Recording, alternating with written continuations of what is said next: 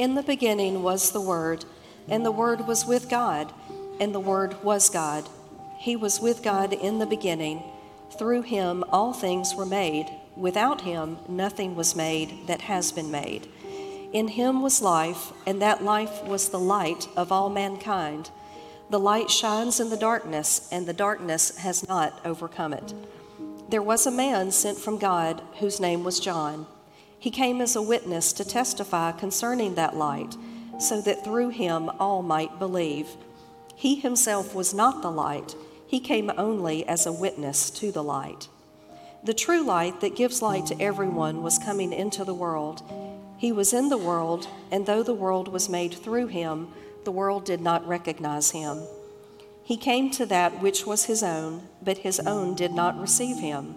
Yet to all who did receive him, to those who believed in his name, he gave the right to become children of God, children born not of natural descent, nor of human decision or a husband's will, but born of God.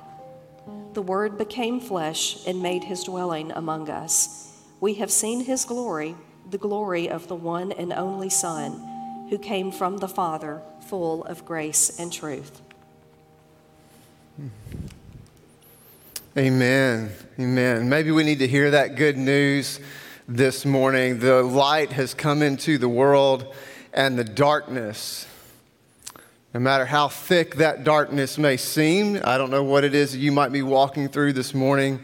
Whatever that darkness may be and how deep that darkness may seem, the darkness has not, it will not, it cannot overcome the light. And we celebrate that good news uh, this morning, this day after Christmas.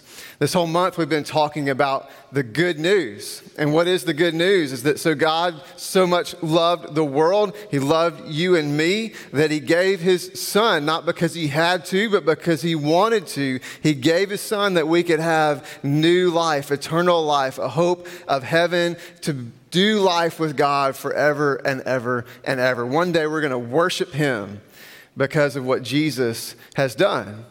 And we've been asking the question through this whole month what do you do when you get good news? You celebrate. And so we've been looking at some of the celebrations of people in the Christmas story.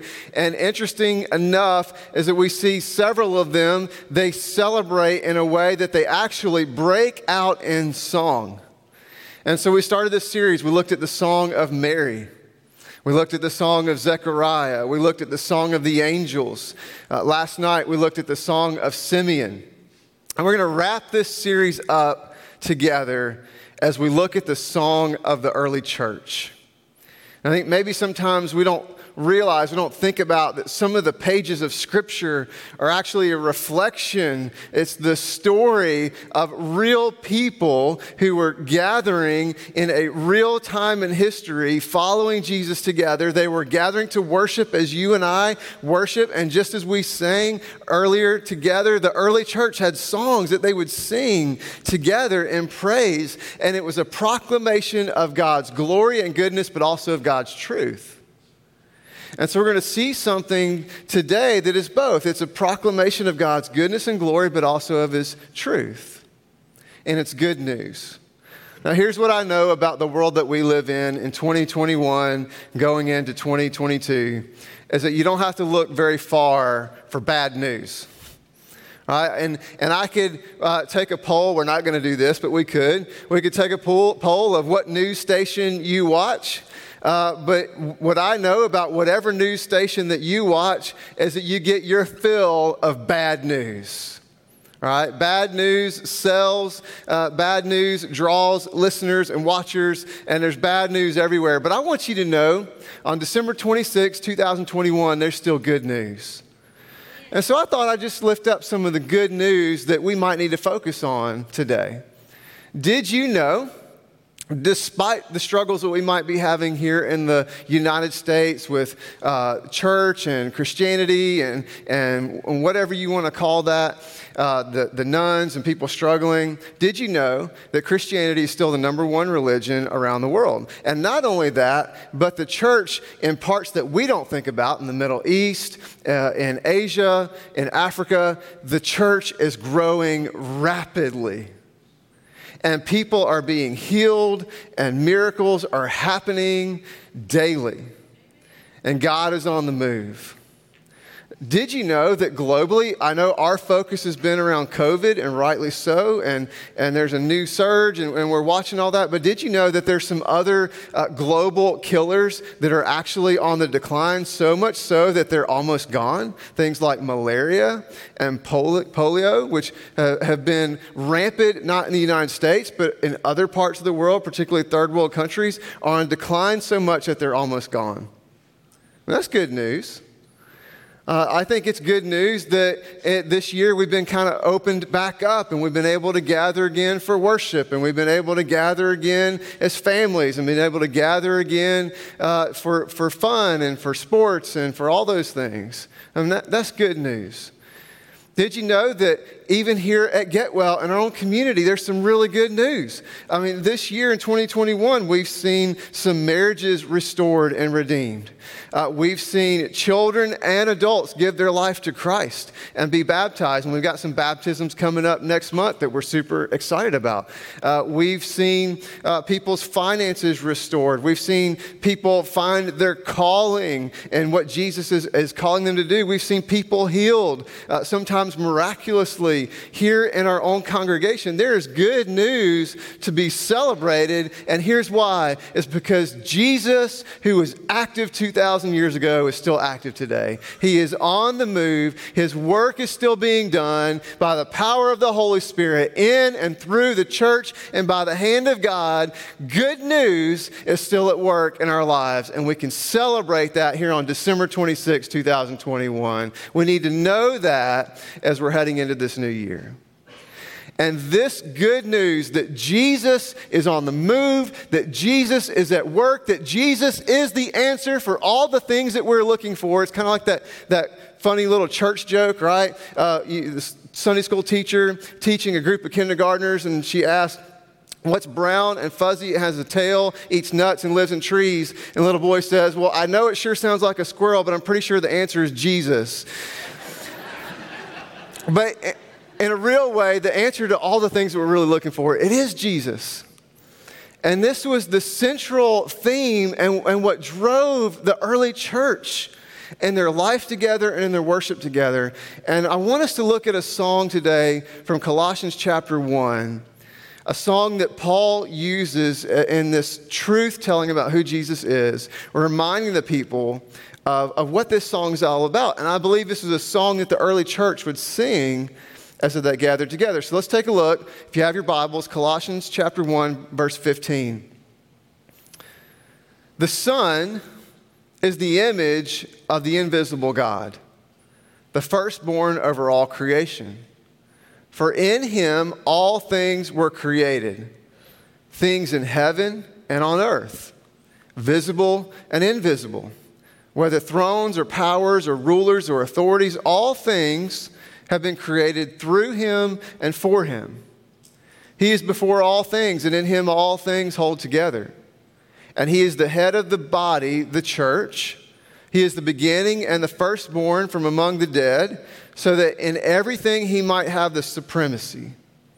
For God was pleased to have all his fullness dwell in him, and through him to reconcile himself all things whether things on earth or things in heaven, by making peace through his blood shed on the cross. Now, this literally was a song of the early church. And here's the thing about music, about song songs have this power to speak a truth that in some ways really transcends the words that are spoken on the page. Has a way to move us a way to speak to our heart and mind and soul.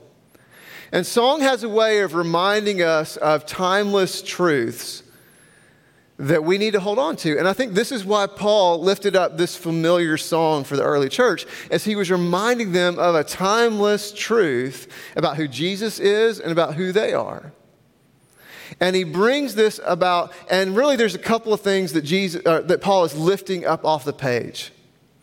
I think the first is that he's, he's speaking to two groups of people who are struggling with the identity of, of Jesus to tell them that Jesus has no competition.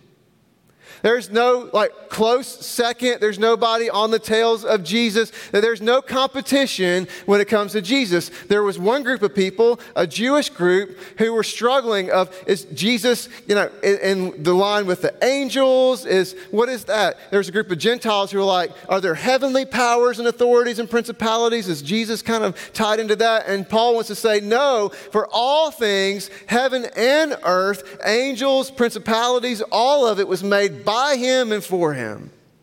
Zero competition.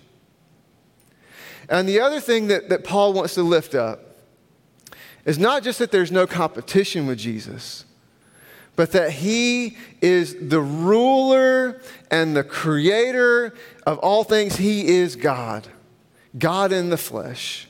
He's not just a prophet. He's not just a healer. He doesn't just have some kind of special uh, inspiration from God, a little more information than the rest of us. He is the divine presence of God. And Paul wants to drive home these true, two truths. And really, the foundation that he builds and what I want us to wrestle with today, where the, really this, the take home for us is this Paul says that Jesus is supreme. Now, we read from the NIV translation, and, and many of the translations will say that Jesus is the firstborn. It's the Greek here, the word supreme is the word prototokos, and it can mean firstborn, but what I want us to understand is it's not firstborn in the sense of order. Uh, he's not the firstborn of, of all creation in that God made Jesus and then he went about making everything else. No, this word firstborn, it, it, means more in the sense of he's first in rank, in power, and in rule. In other words, Jesus is all powerful, has all authority, has all lordship. He, has, he is the ultimate and the only ruler. All things, Paul says, are made by him and for him and through him. And Paul wants to drive this home that we don't get to come a close second to Jesus, and nothing in this world is a close second to Jesus. It is Him and Him alone, supreme over all things. It's this concept of the centrality that all things point to and are for the glory of God the Father through the Son, Jesus Christ. And so he walks through and he kind of lays out some of the things about the supremacy of Jesus. Look at verse 15. He says, The Son is the image of the invisible God. In other words, he says, Jesus is God. Verse 16, For in him all things were created, things in heaven and on earth, visible and invisible, that everything in creation, the things that we know about, the things that we don't know about, angels in heaven, and all of it were made by Jesus. Verse 17, he says he is before all things, and in him all things hold together. And in other words, Jesus, every second of every day, every moment, every heartbeat, every breath, is holding your life and mine together. And while he's at it, he's holding all the universe together. Verse 18, he says, And he is the head of the body, the church. He's the beginning and the firstborn among the dead. That Jesus is supreme over the church, meaning He is the priority of the church. He is our aim. He is our mission. He is our leader. He is all things. That we do not exist without Jesus. We're not just another self help group, another charity group, another group to help people. We come with the message, which is the good news that Jesus has come to overcome sin and death, and that all who believe in Him, trust with Him, trust in Him, him, confess with their mouth, they will be saved. We, everything we do is about Jesus, and when we begin to miss that mark, we cease to be the church. And go on, verse 20. He says, And through him, through Jesus, God comes to reconcile to himself all things, whether things on earth or things in heaven. In other words, Jesus is our Redeemer. He is our only hope. He is the only one who can bring life. And all of this is placing Jesus at the center. He is supreme. And so I just want to walk through uh, a couple of things, five things this morning of what that means for you and me, uh, what we can take into our new year, what we can look back on this old year, and how we can reflect on it with Jesus being the supreme place of our life.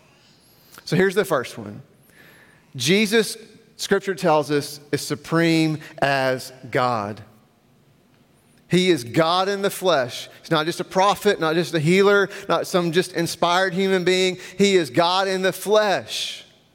The scripture teaches us that Jesus was fully God and fully man. Neither nature compromised, not blended together, but this mystery of the nature of Jesus, fully God and fully man. And it was because he was a man that his offering of his life would be relevant to you and me, but it was only because he was God that that offering was enough. And we do well to remember that in Jesus, it is always enough. And see, I, have discovered this problem of the American church over the last couple of years, is that we tend to reflect on God through the lens of our experiences and our problems. And I think what Jesus is calling us to do is to flip that around and make sense of our experiences and our problems based on the truth of who Jesus is. To understand who God is based on his revelation, not based on our experiences. And we can understand our experiences based on the revelation of God. And we can know that there is nothing too big for our God to overcome. There's nothing too big for Jesus to do in your life when we come to Him and we surrender and say, Jesus, I need you. And we can know that there's nothing too small for Jesus to care about. And this is why the miracle of Christmas is so important that Jesus stepped into the world because he cares about us and he took on flesh that we could have a voice and have a face and have a life to understand that this is my God who's come for me because he cares about me. And so, what I want to encourage us to do as we look back and we look ahead is to start reflecting on our experiences and problems based on who Jesus is. And we do a lot of praying, and we should, and we do a lot of thinking and a lot of talking about our problems, and, and we tell Jesus about our problems and we need to. But what I want to encourage us is start telling your problems about your Jesus and flip the lens of how we see the world. Jesus is supreme as God. I think we can also know that Jesus is supreme as the agent of creation. The agent of creation. Paul says that all things, heaven and earth, visible and invisible, are made through him. Susanna read earlier that, that Jesus was in the beginning, that all things came to be through him. And so there's a couple of things that we can understand. One is that Jesus brings life. He's the creator of life. And so if you want life in your world, invite Jesus in. I promise you this friendships, marriages, relationships, jobs, everything is better with Jesus. There's more life in it with Jesus. And the second thing about this is that he makes things new. If you want a new start, if you want a, a, change, if you want a lasting change, it's not just some New Year's resolution. If you want some real newness in your life, you need some Jesus in your life. And this is what it looks like for us is that we come to him not with, here's what I, I'm going to make you do or need you to do. It says, come to Jesus and just surrender. Whatever your agenda is, Jesus, that's what I need. And I'm going to, I have the list and I have the bullet points and I have the prayer requests, but for just a moment, I'm going to set that aside and just ask you, what is it you want to do in my life? And may we come into this new year with that kind of mindset of just surrender, submission, invitation. Christ, you be supreme. You create something that you know is good, that you know is right in my life. The third thing I want us to understand is that Jesus is supreme in love. I promise you this nothing in all creation will ever separate you from the love of God. It doesn't matter what you're walking through, what you've struggled with, uh, what uh, hidden sins you have, or what doubts you're struggling with, there's nothing that will ever separate you from the love of God, and He is relentlessly pursuing you. Again, the miracle of Christmas is that God did not wait for us to come to Him, He came to us that we could know His love. But what we also need to understand, and maybe this is never more important in our lives than it is today, is that this is also true for the people around us.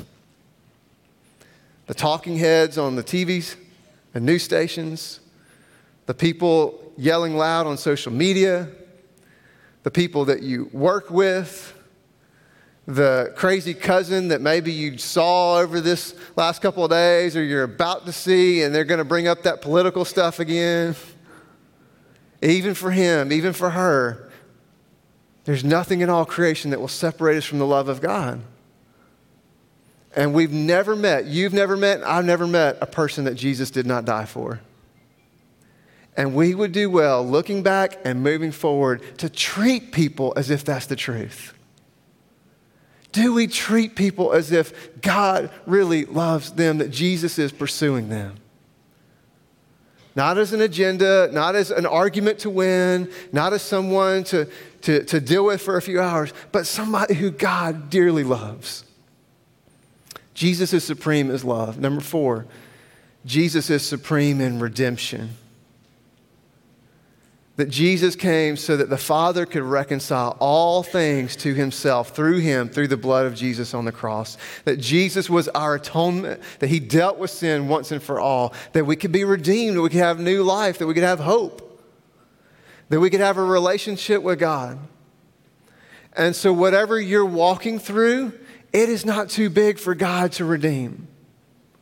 And so, what I want to encourage us as we move forward into this new year is to come humbly for sure, but to come boldly to God, knowing that He's welcoming us in. That when Jesus died on the cross, the curtain of the Holy of Holies was torn, meaning we can come fully into the presence of God we're invited in. And so we can come to Him and say, God, I've got this shame, I've got this fear, I've got this doubt, I've got this regret, but I'm still coming to you because in you there's redemption. I can't fix this on my own, that Jesus, you come to do what I can't do. And so I'm bringing it to you. And I haven't got it worked out, but isn't that the point? So I'm bringing it to you so that you can work it out.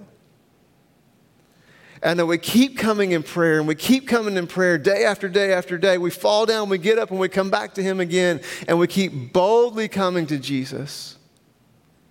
Take those weights off of your shoulders and say, Lord, I want you to do some redeeming in my life. Put the broken pieces back together in a more beautiful way.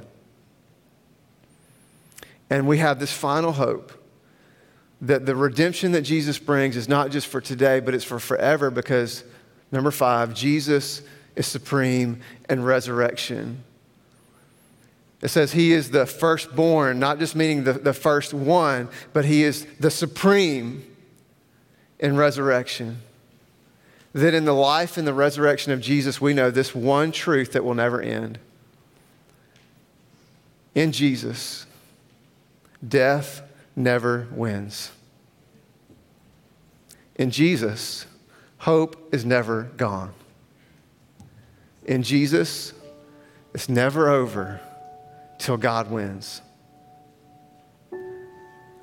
This, wor- this last year may have been the worst year of your life, it may have been the best year of your life. But everything in your life is pointing to this one truth that Jesus wants to bring his resurrection into your life that one day, every single one of us, unless Jesus comes again before this happens, our bodies are going to give in and give up. And we're going to leave this earthly place. But we can know that that's not the end and that this is not our home that there's eternity that we're longing for. We talked about this last night. Ecclesiastes chapter 3 says Ecclesiastes has been placed in the human heart, and we're longing for something greater than what we see around us. And in Jesus, we have that. This is not what it's all about. And so I just want us to reflect. We know this. I just want us to reflect for a moment. Is my mindset, are my emotions set on earthly things or eternal things?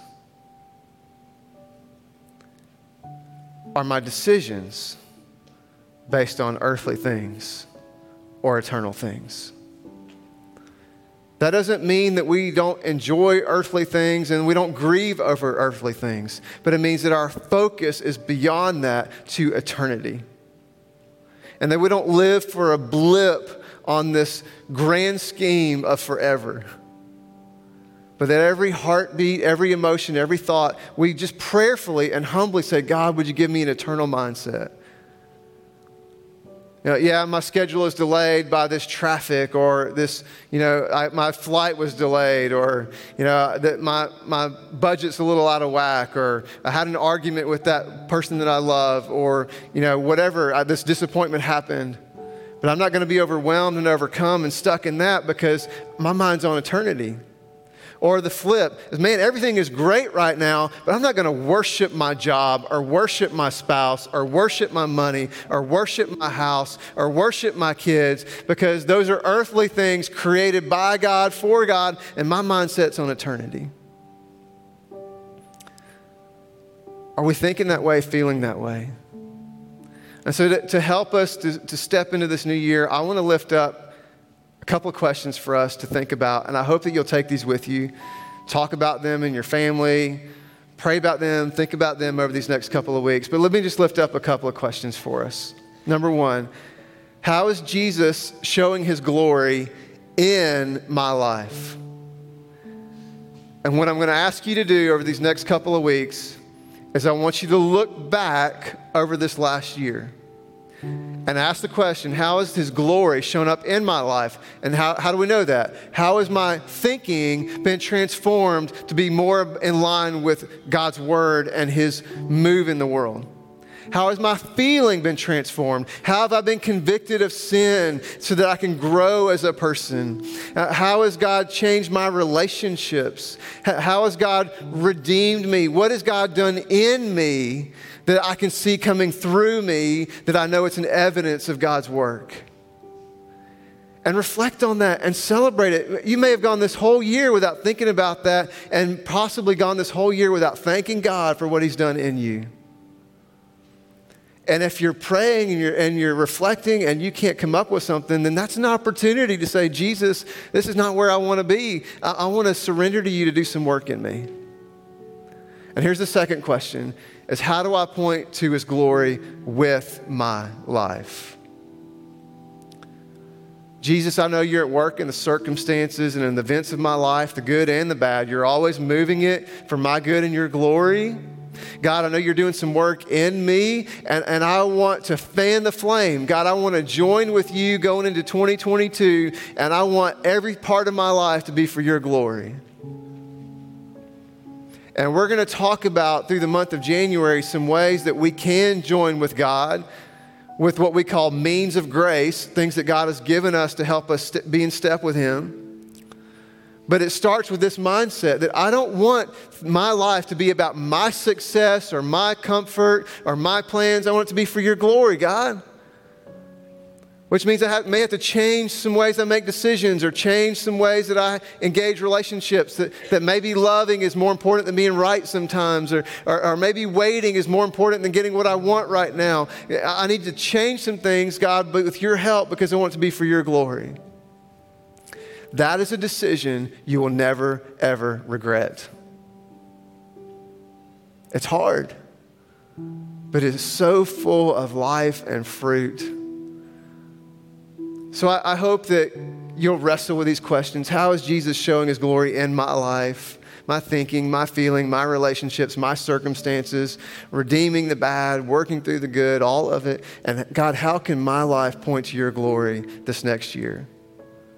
Some looking back, reflecting, some looking ahead, praying through what God might do.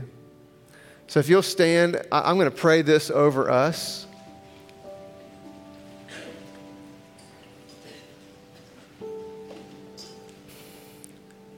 And with these questions, the direction that I, I hope you'll take is twofold is to pray. God, speak to me. I, need you to, to help me with this. I need you to see some of the hidden places in my life. And then dedication. God, I dedicate my life to you. I dedicate 2022 to you.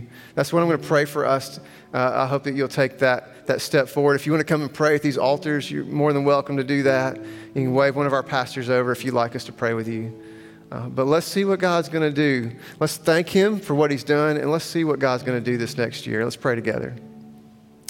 God, we love you and praise you and celebrate you. God, you are the gift of eternal life. Thank you that you sent your son Jesus into this world, not because you had to, but because you wanted to.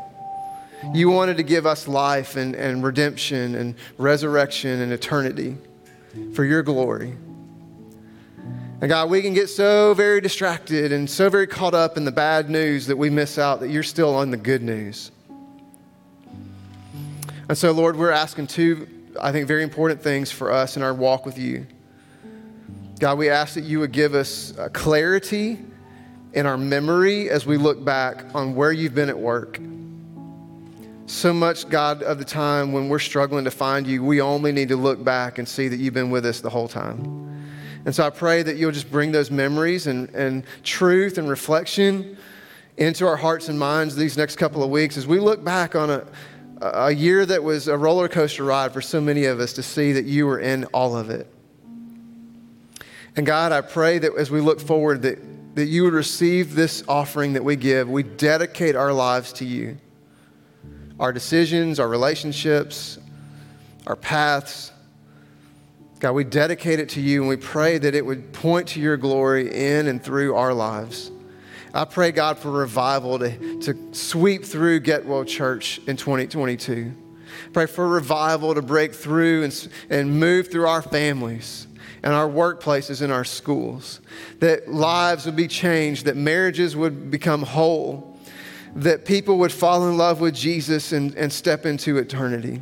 I pray, Lord, that people would find their calling and their mission for this world. God, I pray that we would center everything on you, that your Holy Spirit would be moving powerfully in and through this gathering called Get Well Church. God, all for your glory.